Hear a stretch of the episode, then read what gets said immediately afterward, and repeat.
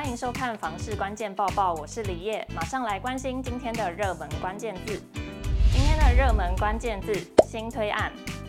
房市景气变差，加上政策因素，难道已经打中建商的痛点了吗？今天我们就来看一份统计资料。这份资料它统计了台北、新北、桃园、新竹还有台中这五都他们的新推案量状况。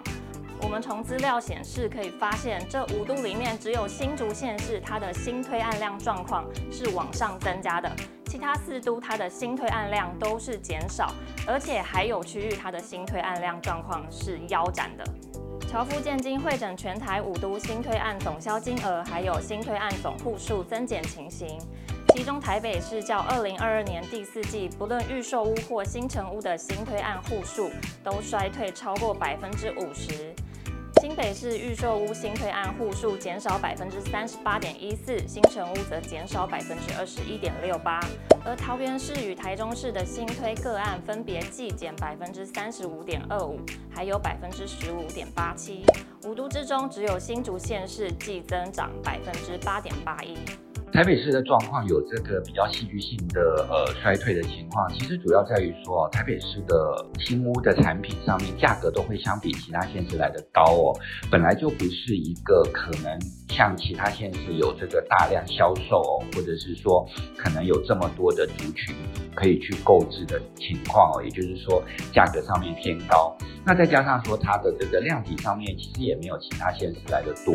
所以呢，如果说一旦面临现在这个市场反反转的时候，就会看起来它在这个表现上面呢，会有比较大的这个衰退性哦。刚刚大家有听到全球居不动产情报室总监他对于台北市的新推案量衰退所做出的讨论，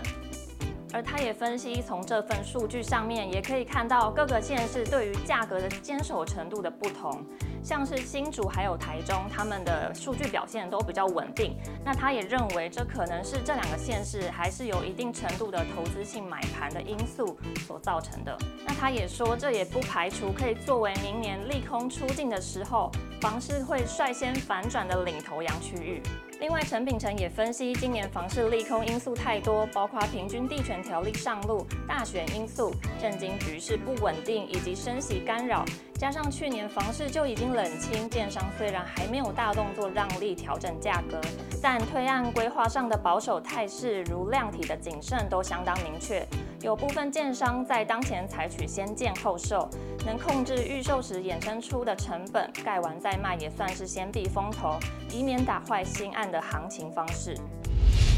接着来看到今天的精选新闻，建案的广告要认真看，更要认真确认是否有违规的广告不实状况，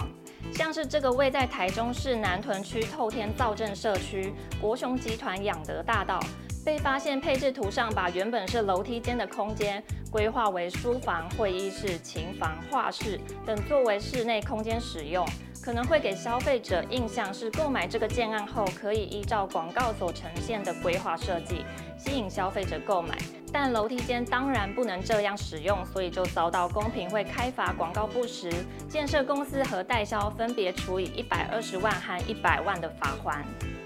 再来看到疑似造成竹北天坑的丰采五二零工地，被新竹县政府勒令停工，没想到却被附近的住户发现，在违规偷偷施工。根据自由时报报道，附近居民发现工地在半夜偷偷施工，工务处在接到通报后，立即制止丰益建设持续施工，且通知新竹检方封锁现场。